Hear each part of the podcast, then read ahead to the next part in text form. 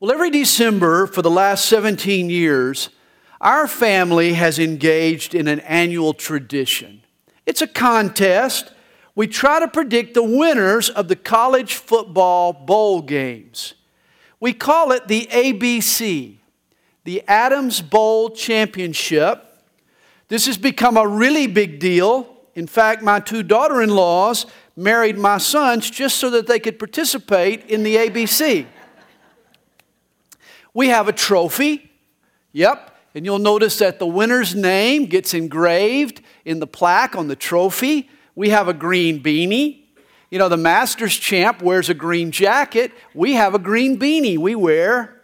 We have t shirts. Everything that's legit has a t shirt. We've got two t shirts. We've got rules. We've got a scoring system. We even have a chancellor to settle disputes. That's me. You know, for most people, December is full of meaningless football. I mean, who cares if San Jose State wins the Military Bowl? Well, I do. I had San Jose State by 12 points. You know, a few of us put a lot of time, a lot of effort into these predictions. I mean, we study teams and schedules and trends and records. Other contestants, I, I won't name them, but other contestants, they sort of base their predictions on team colors. Oh, I like orange more than yellow, so I'll just go with Clemson. Sadly, the two methods sort of work out the same, really. It's not much difference in terms of results. Well, this year it finally happened. For the first time in family history, the Adams Bowl Championship was won by neither a person born in Adams nor even named Adams. This is tragic. My son in law, Jonathan Keller, won the celebrated crown. He's also the worn out father of twins, newborn twins. It all came down to the last game. Kathy picked Notre Dame, John picked Alabama, and John was right. Everyone is now counting down the days until next year when we win back the title from the Keller feller. I said all of that to say this Revelation chapters 15 and 16 are about bowls. Seven bowls. But these bowls aren't bowl games.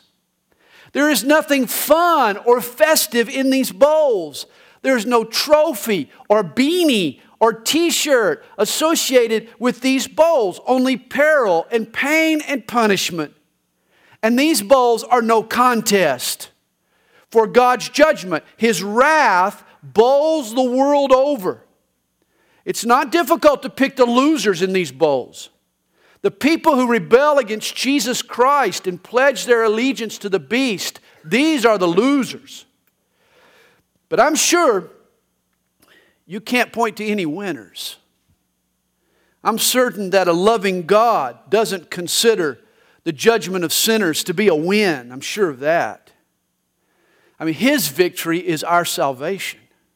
God grieves over the defiance and the death and the devastation that rattles the earth at its end.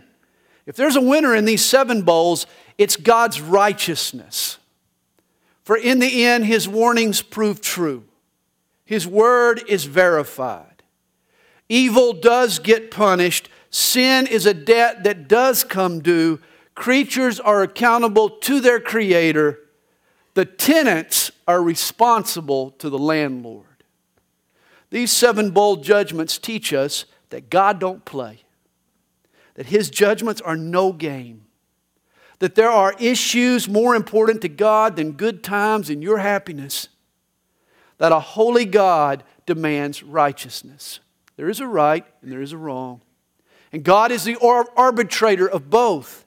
He expects us to live and to treat each other in the right way, in His way, God expects us to do what's right, which makes these bowls deadly serious business.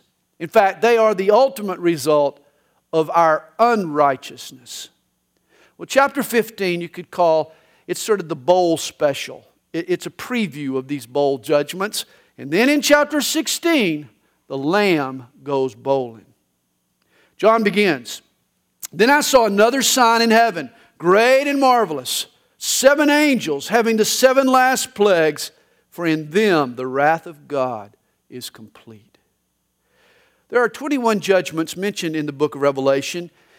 We've already seen 14. In chapter 6, seven seals were broken. In chapters 8 and 9, seven trumpets blasted. Now in chapter 16, seven bowls brimming with judgment are poured out upon the earth. There are Bible commentators who try to fit these 21 plagues into sort of a nice chronological order. I'm not so sure. There's probably a lot of overlap here, especially at the end, for the end comes with a flurry. Remember in the Olivet Discourse in Matthew, Jesus said, Unless those days were shortened, no flesh would be saved. In other words, the judgments become so severe that it can't last forever. That's what we see here. These bowls cripple the earth to the point where it can no longer sustain life. That's what makes these plagues God's final, final judgments. You know, if you've ever been to a hockey game, you've seen a fight break out between two players. In fact, most people, they go to a hockey fight and hope a game breaks out. But when two hockey players get into a fisticuffs, the first thing they do is pull off their gloves. For when you really want to inflict pain on someone, the padded gloves have to go. Well, in Revelation chapter 15 and 16, these chapters could be titled, When God's Gloves Come Off. From this point onward, God is no longer cushioning his blows. He is going to land a final flurry of combination punches. God is going for the knockout. By chapter 15, God has a rebellious planet on the ropes, and seven bowls are what drop it to the canvas. Verse 2. And I saw something like a sea of glass mingled with fire. Now, the book of Hebrews reveals a fascinating insight that the Jewish temple was really a small scale model of God's throne room in heaven. We know this. Hebrews 9, verse 24 states it. For Christ has not entered the holy places made with hands, which are a copy of the true, but into heaven itself, not now to appear in the presence of God for us. If you want a glimpse of heaven, then examine the temple on earth. And one of the features of Solomon's temple was this bronze laver, this pool down in the bottom corner of the picture there. It was a bowl where the priest tidied up. Well, here in Revelation 15, verse 2, John sees this pro- its prototype, its heavenly equivalent. He calls it a sea. I saw something like a sea of glass mingled with fire. John sees a body of water. It's motionless, it looks like glass, and it has this fiery tint as if it's stained with blood. And then he sees those who have the victory over the beast, over his image, and over his mark and over the number of his name standing on the sea of glass, having harps of God. Now, in the earthly temple, the priests washed in this laver. On earth, cleansing is what's needed. Today, we're washed with the water of God's word. But in heaven, we are already clean. Thus, these saints stand where once they washed. One day we'll stand where once we washed. We'll stand on that glassy sea and our lives will give testimony to God's promises. Here we see these martyrs who've suffered for Christ's sake in the great tribulation. They're standing on the sea, they're standing as a testimony to God's salvation. John sees these people who have the victory over the beast. But you say, wait a minute. Didn't the Antichrist put them all to death because they refused their, his mark of worship? How can you say they're victorious over the beast when he put them to death? Well, understand this victory in the Christian life is sometimes won by escaping tribulation, but at other times it's won by enduring tribulation. God will give the church an escape, He'll rapture us, whereas He'll give the tribulation believers endurance in the face of this suffering. Remember this the next time you're confronted with temptation or trial or fear or doubt. Don't just look for God's escape hatch. Did you know He might want to strengthen you and send you through that trial? Rather than get out, He could say, go through. It's only through those difficulties and trials that we find wings we didn't know we had. Through Him, we overcome. You know, it amazes me that on the eve of his final judgments, God gives earth a glimpse of heaven. And he holds up these victorious saints as proof of his willingness to save. It's as if God is issuing the world a last, last call. Well, notice verse 3 and they sing the song of Moses, the servant of God, and the song of the Lamb sang. Of course, you can check out the lyrics to Moses' song in Exodus chapter 15. It was probably a top 40 hit in his day, probably reached number one. Great song. Verses 3 and 4 provide the lyrics of the Lamb. But before we look at these lyrics, I need to clear up some confusion here about music in heaven. Notice these musicians are on the glassy sea with what in their hands? With harps of God. And I know what you're thinking. No. Please tell me no. Please, Sandy, don't tell me we're going to have to listen to harps in heaven. I mean, there are folks, including myself, who can't bear the thought of this stereotype being true that we'll be sitting around on white little fluffy clouds listening to the strumming of boring harps all day. That's torture, man, not heaven. Don't worry, settle down. I did a little research this past week. There are benefits to thorough Bible study. According to the Vine's Expository Dictionary of New Testament Words, the Greek term kithara, here translated harps, can also be rendered guitar. That's right. Breathe easy, my friends. The guys on the glassy sea, man, they're jamming with the lamb on their electric guitars. They got their Les Pauls and their Stratocasters going. Jesus is the rock that doesn't roll. There's got to be rock and roll in heaven. I will say this everybody in heaven is harping on Jesus. You better believe it. He's all that heaven talks about. Everyone in heaven is full of praise and adoration and love for the lion who is a lamb. And you know what? They have no idea why we are so silent. And here's what they sing Great and marvelous are your works, Lord God Almighty. Just and true are your ways, O King of the saints.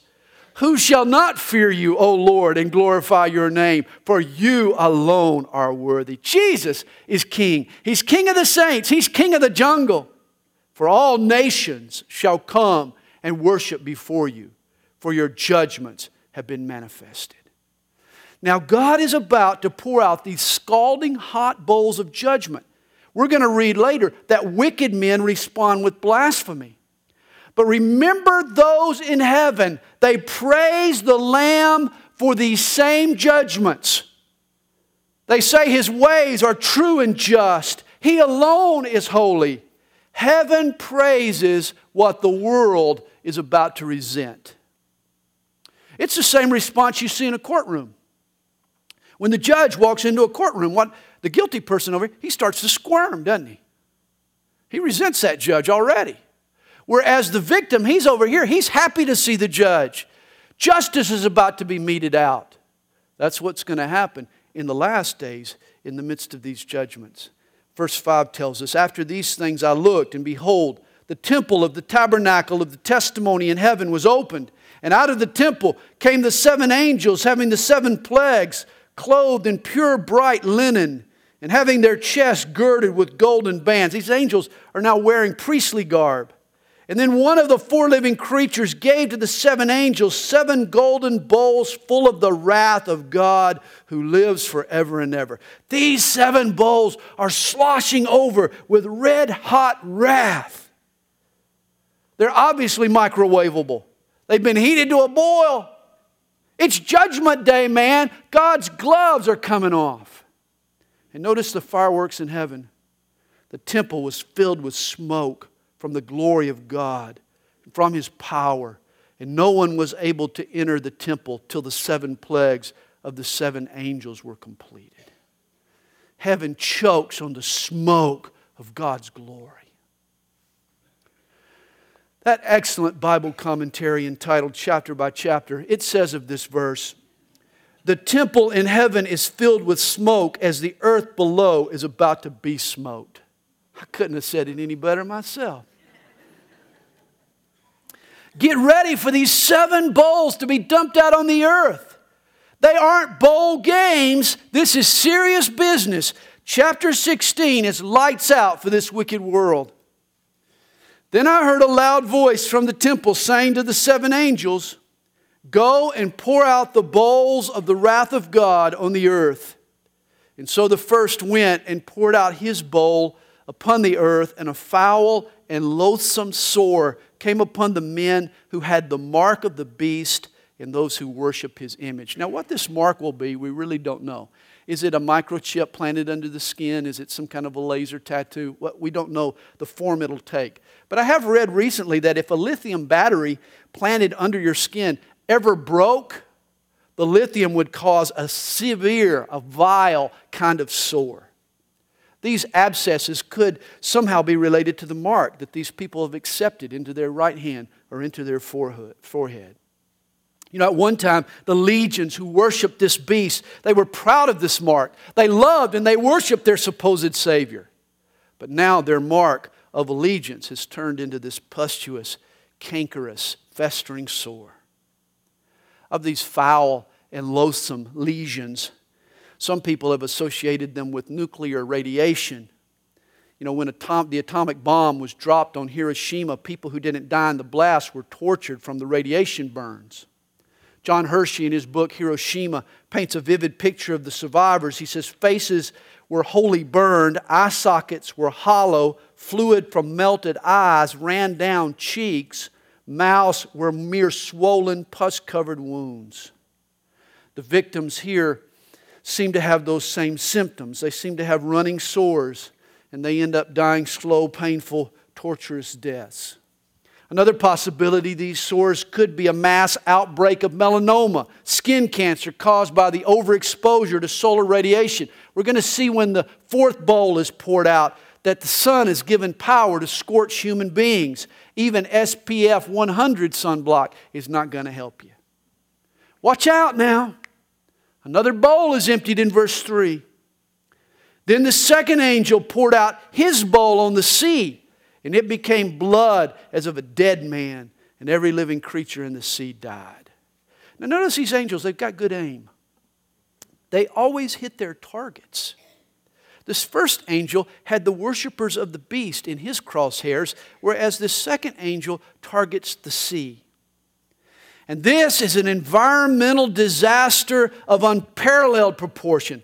This is Greenpeace's worst nightmare. I mean, it makes the Gulf Coast oil spill look like baby's drool. The oceans, the Earth's oceans, are suddenly poisoned. They turn toxic. Fish and, sea, and sea, seals and plankton and mammals, they die. The world launches a Save the Whales campaign, but to no avail. Waters that teem with life, now suddenly everything in them dies. No more sushi. In Revelation 8, verse 8, when the second trumpet blasts, we're told something like a great mountain burning with fire was thrown into the sea, and a third of the sea became blood. You know, there we discuss the possibility of the earth being impacted by a meteorite or by a comet. You know, the mineral composition of an object from outer space would be high in iron, and thus it could be that the iron interjected into the oceans is what turns the waters to blood red. And again, this possibility was in this past week's news. Did you see the headline? Did you hear where a 1,000 foot wide asteroid named Apophis sailed past our planet? It was in this past week's headlines. If it had struck the Earth, the asteroid would have generated a blast equivalent to 500 megatons of TNT. That's no small firecracker. Well, this time there was no danger, but scientists are tracking the trajectory of this asteroid. And they say that in 2029, it'll make a much closer flyby inside the orbits of our communication satellites. That's pretty close. And it's just one of thousands of these near Earth objects that are keeping astronomers on their toes these days. This could well be one of the things that God uses to bring these judgments. There are other possibilities, though. Red tide is a phenomenon caused by a saltwater parasite. It turns the ocean red and it kills all the fish. Ironically, the organism that causes it goes by the nickname the cell from hell. And of course, God might not use a meteorite or a parasite. You know, God could just say, Let there be blood, and there'd be blood. When you're God, you do whatever you want. The possible doomsday scenarios are endless. How it happens is conjecture. That it happens, it's certainty. The Bible tells us so. Then the third angel poured out his bowl on the rivers and springs of water, and they became blood. Now, this is why these bold judgments have to occur within a few days of Jesus' return. I mean, humans can live a maximum of 10 days without water. If you throw in all the bottled waters and the Coca Cola still around, maybe we're sustained for a few more weeks. But at least, you know, you know, eh, by this point, without any fresh water, I mean, we've got to be within a month or so of the Lord's soon return, or, or people wouldn't survive. Now, I know what some of you are thinking at this point. You're thinking, wow, God is so loving. He's been so kind and gracious and merciful to me. I didn't think God is capable of such terrible judgments. And that's why the third angel offers an explanation for the bowl that he pours out. John writes, And I heard the angel of the waters saying, You are righteous, O Lord, the one who is and who was and who is to be, because you have judged these things. You've been right in doing this, Lord for they have shed the blood of saints and prophets, and you have given them blood to drink, for it is their just due. See, in the wake of this suffering, our tendency is to forget what the world did to deserve this punishment. Yet God doesn't forget. This Christ rejecting world that we live in has innocent blood on its hands. Did you know since 1980, 1.3 billion, 1.3 billion unborn innocent children have been aborted? That would be, if those people were alive, that would be 16% of our population. That means that for every five people that you meet today, every five people sitting in this room, there's one person that's missing that should be here. This world has blood on its hands. And abortion is just one cause of the blood on this world's hands. Think of the wars and the genocide and the vice and the hatred. It all cries out for God's vengeance. Recall the Jews who stood before Pilate and cried out for God's only Son to be crucified. They shouted those ominous words His blood be on us and on our children. Did they have any idea what they were asking? You know, we get squeamish in the face of judgment, but not God. His judgments are just and true. You are righteous, O Lord, in all you do. God doles out their just due. And heaven isn't finished defending God's righteous wrath. In verse 7, John writes, And I heard another, maybe another angel, from the altar saying, Even so, Lord God Almighty, true and righteous are your judgments. Don't make the mistake of seeing just one side of God's heart. Yes, He is kind and benevolent. Yes, He is merciful and gracious. But His mercy comes at a steep price. Understand God created this world and us in good faith. I mean, He's a good God and He loves us. Why would He expect anything other from us than our complete compliance? But that's not what happened, is it? Adam and Eve sinned. Then you and I sinned. We defied the Creator's authority. What is God to do? Just ignore it? Just let it slide. Just let the puny little human mud daubers run around shaking their fist in God's face. Is that what he should do? If God were so, nonchalant, nobody would respect him. God has to cast down those who rise up against him. There would have been no thought of mercy, only justice, unless Jesus hadn't stepped in between us and God. God had decreed that the wages of sin is death. This is the price for God's mercy. Someone had to die for us, and Jesus volunteered. Jesus assumes our penalty. He assuages or eases God's wrath. God focused all that we deserved on Jesus legally, physically, emotionally, spiritually. Did you know that when God sees the child molester, or when God looks down and he sees a wife beater or a serial killer or a pimp or a rapist, do you know he gets angry? He gets really, really angry. What? How could we respect him if he didn't? And yet the Bible tells us that God has stored up all of that righteous wrath. He stored it all up for one strategic moment at the cross he poured out all of his feelings of disgust on his only son, Jesus. The hammer intended for sinners fell on Jesus. And for one reason so that God could now treat mankind with mercy and with not judge and not judgment. And this is why Paul says today is the day of salvation. The day is coming for judgment, but today salvation is accessible. Today mercy is available because of what Jesus has done for us. But if you reject Jesus, is if you, act, if you act as if this mercy that God's shown us is no big deal, and you put yourself, you know, in a rebellious position against God, then, then don't make any excuses when God's judgment falls on you. If you're that foolish and that defiant to reject God's mercy and put yourself back under God's judgment, well, then, friend, you deserve what you get. But you can't fault God. Not at all. For as the angel from the altar cries out, even so, Lord God Almighty, true and righteous are your judgments.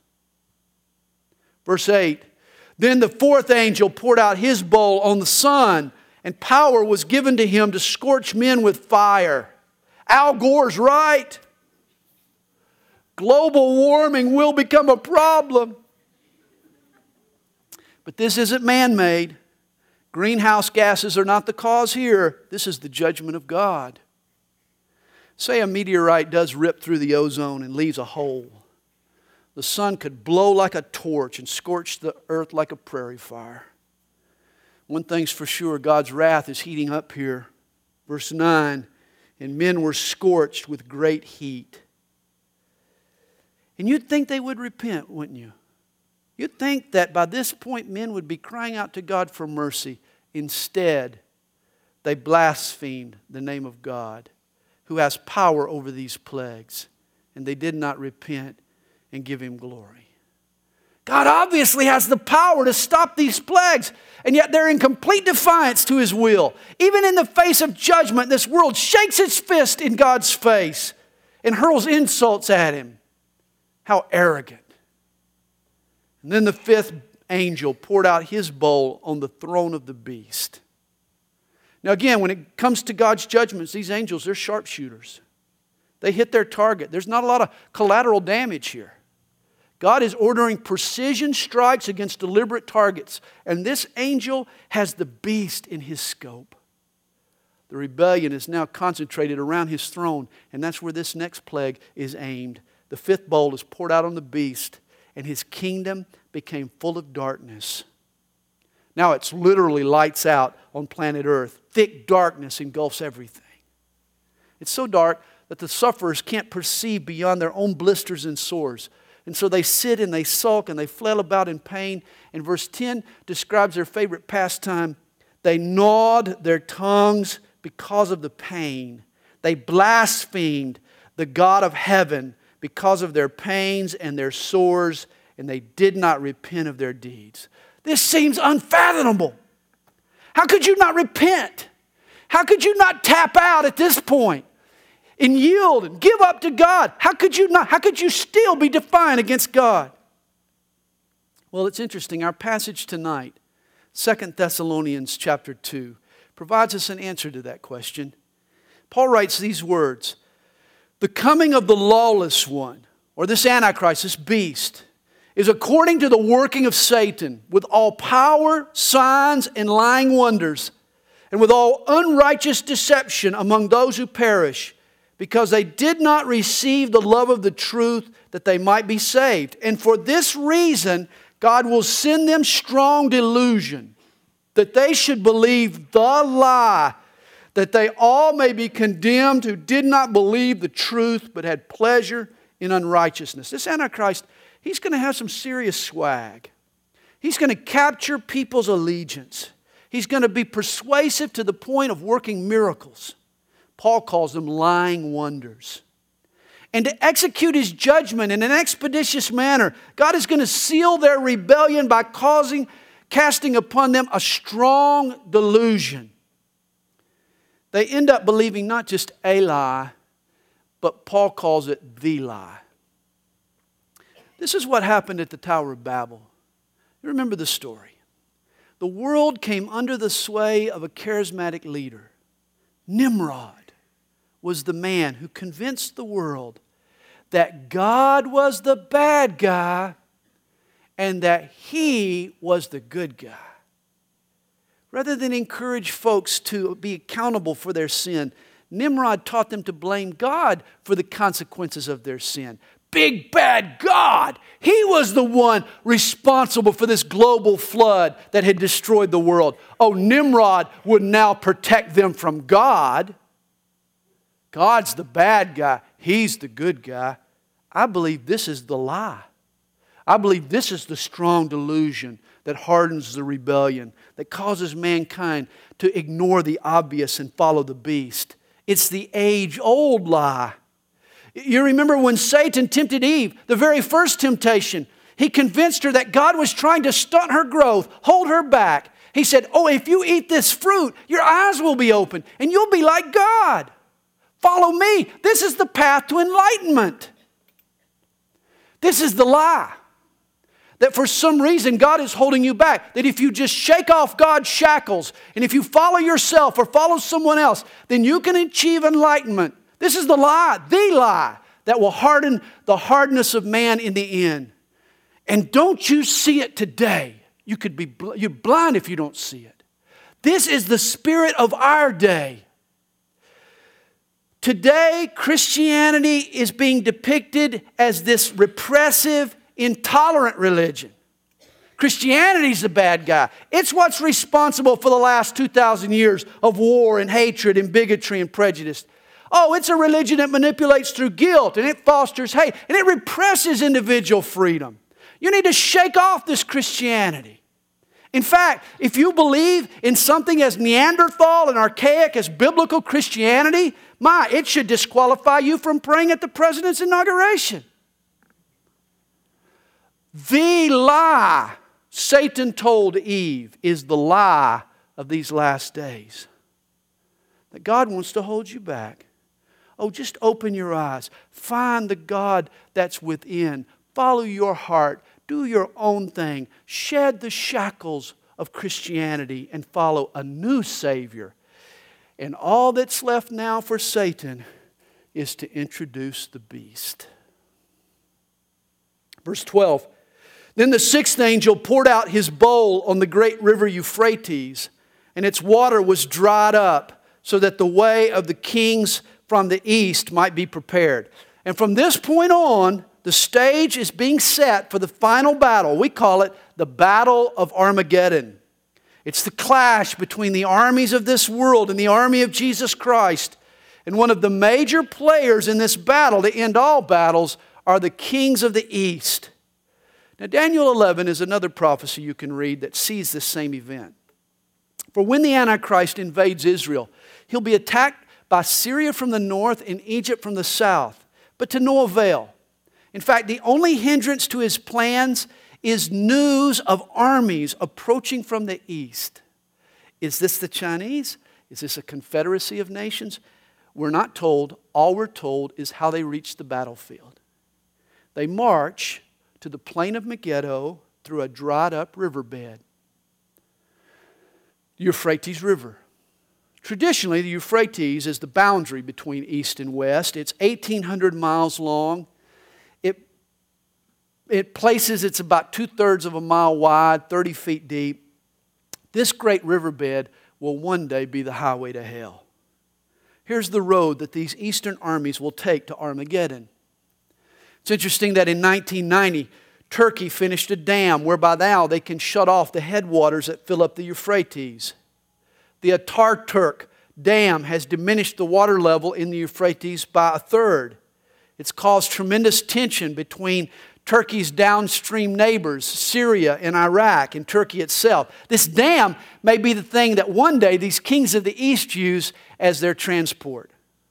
Again, as we mentioned last week, everything in this section now is leading up to the final battle of Armageddon. And in verse 13, John writes, And I saw three unclean spirits like frogs coming out of the mouth of the dragon, out of the mouth of the beast, and out of the mouth of the false prophet. And this is pretty gross. Frogs coming out of your mouth. I read that and I think, that, man, that makes you want to croak. That's gross.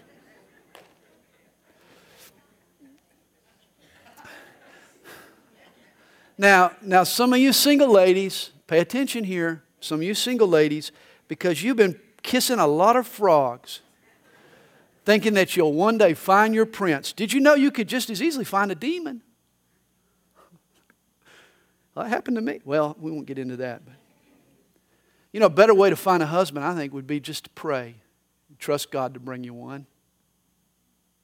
It said of these frogs, for they are spirits of demons performing signs which go out to the kings of the earth and of the whole world to gather them to the battle of that great day of God Almighty. These three demons, they deceive and they coax the nations to this final showdown. Jesus speaks in verse 15, it's red letters in my Bible Behold, I am coming as a thief. Blessed is he who watches and keeps his garments, lest he walk naked and they see his shame and they gathered them together to the place called in Hebrew Harmageddon, which literally means the mountain of Megiddo. Megiddo is the ancient valley that's set in the southern boundary of the Jezreel Valley. This has been the site of numerous battles down through the ages. Whenever I go to Israel, I love to go to the observation deck there and look out as far as the eye can see across this valley. This is where Deborah and Barak defeated the Canaanites and where Gideon defeated the Midianites. This is also where Saul died at the hands of the Philistines. This is where the British, under General Allenby, defeated the Turks in World War I. This valley is presently a huge expanse of farmland, with one exception, and you can kind of see it in the picture there. There is now an Israeli Air Force base in the middle of the valley. Planes from Megiddo can now fly sorties to Syria and to Iran. When Napoleon Bonaparte saw the plain of Megiddo, he made this remark All the armies of the world could maneuver for battle there, and one day soon they will. Actually, the term Battle of Armageddon is a misnomer. Megiddo simply serves as the staging area for these armies of the world as they move against Jerusalem. The final conflict is really the Battle of Jerusalem, and we'll talk about it in two weeks in Revelation chapter 19. Well, verse 17 Then the seventh angel poured out his bowl into the air. And again, notice the target is specific it's the air. Remember, who in the Bible gets referred to as the prince of the power of the air? Ephesians 2, verse 2, coins the term as a title of Satan. This is why Satan has such an influence on music today and media and airwaves and even Wi Fi. He spreads so much of his filth through the air. And apparently, this seventh and final bowl judgment is aimed at Satan himself and his vast domain. God is going to defeat the devil at the pinnacle of his power in the air. And a loud voice came out of the temple of heaven from the throne saying, It is done. Literally, it is finished. The wording harkens back to Christ's words upon the cross on the cross, Jesus died to redeem creation. He bought it back to God. But here he takes possession of what he's purchased with this final bowl judgment. Jesus evicts the squatters. He secures for himself what he purchased on the cross. Verse 18 And there were noises and thunderings and lightnings, and there was a great earthquake, such a mighty and great earthquake as had not occurred since men were on the earth. This quake blows up the Richter scale.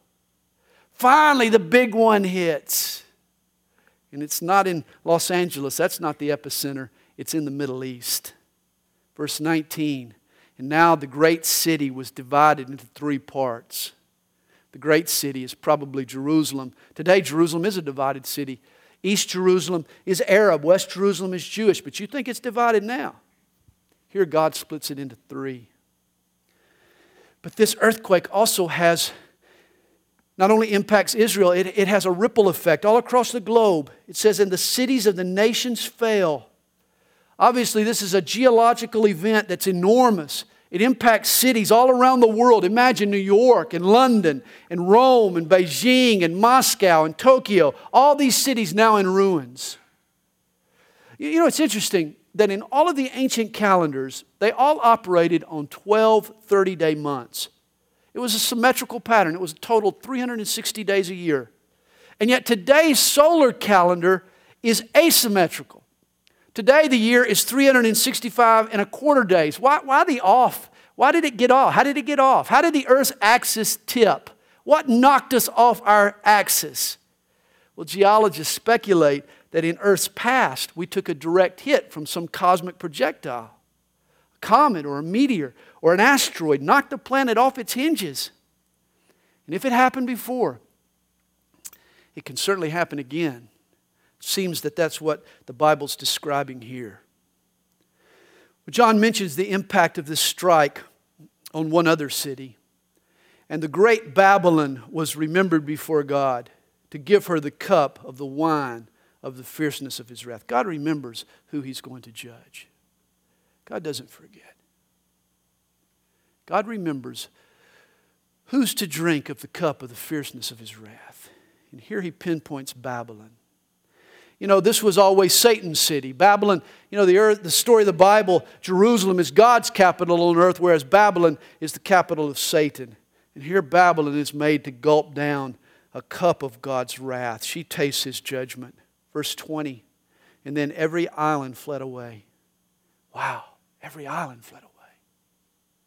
You know, the heat from the fourth bowl, if it melted the solar ice cap, the polar ice caps, did you know scientists say that if that happened, if the ice caps melted, the sea level would instantly rise 200 feet all across the globe?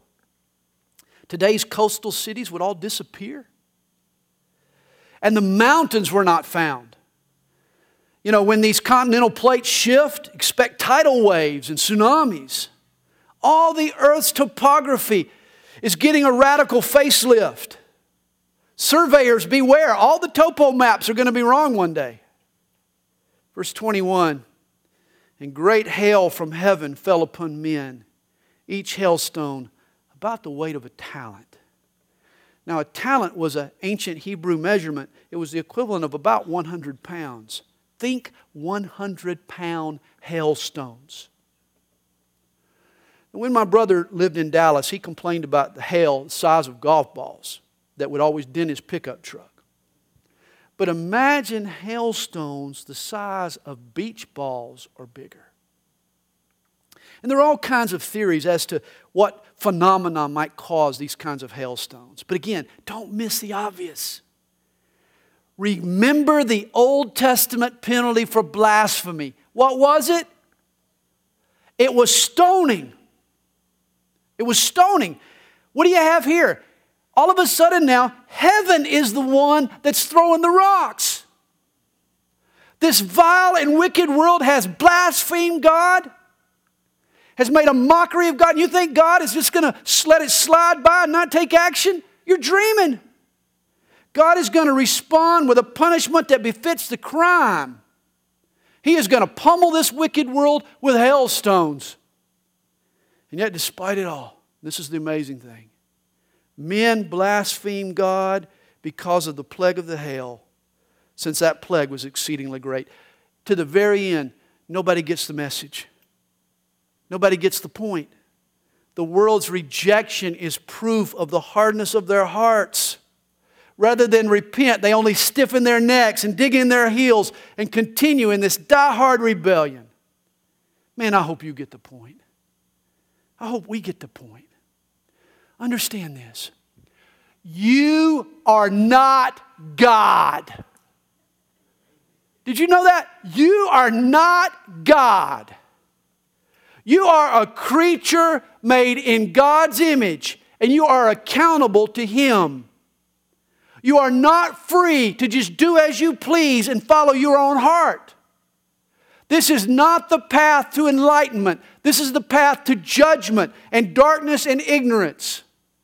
And Revelation 16 teaches us that the world is going to follow its heart straight to hell. I'm sure you don't want to go to hell. But if the path you're on is headed there and you stay on that path, then don't be surprised if that's where you end up. Repent while you can. God's bowls are not games. God don't play. These bowls are serious business. Don't you get bowled over. Turn your heart to Jesus.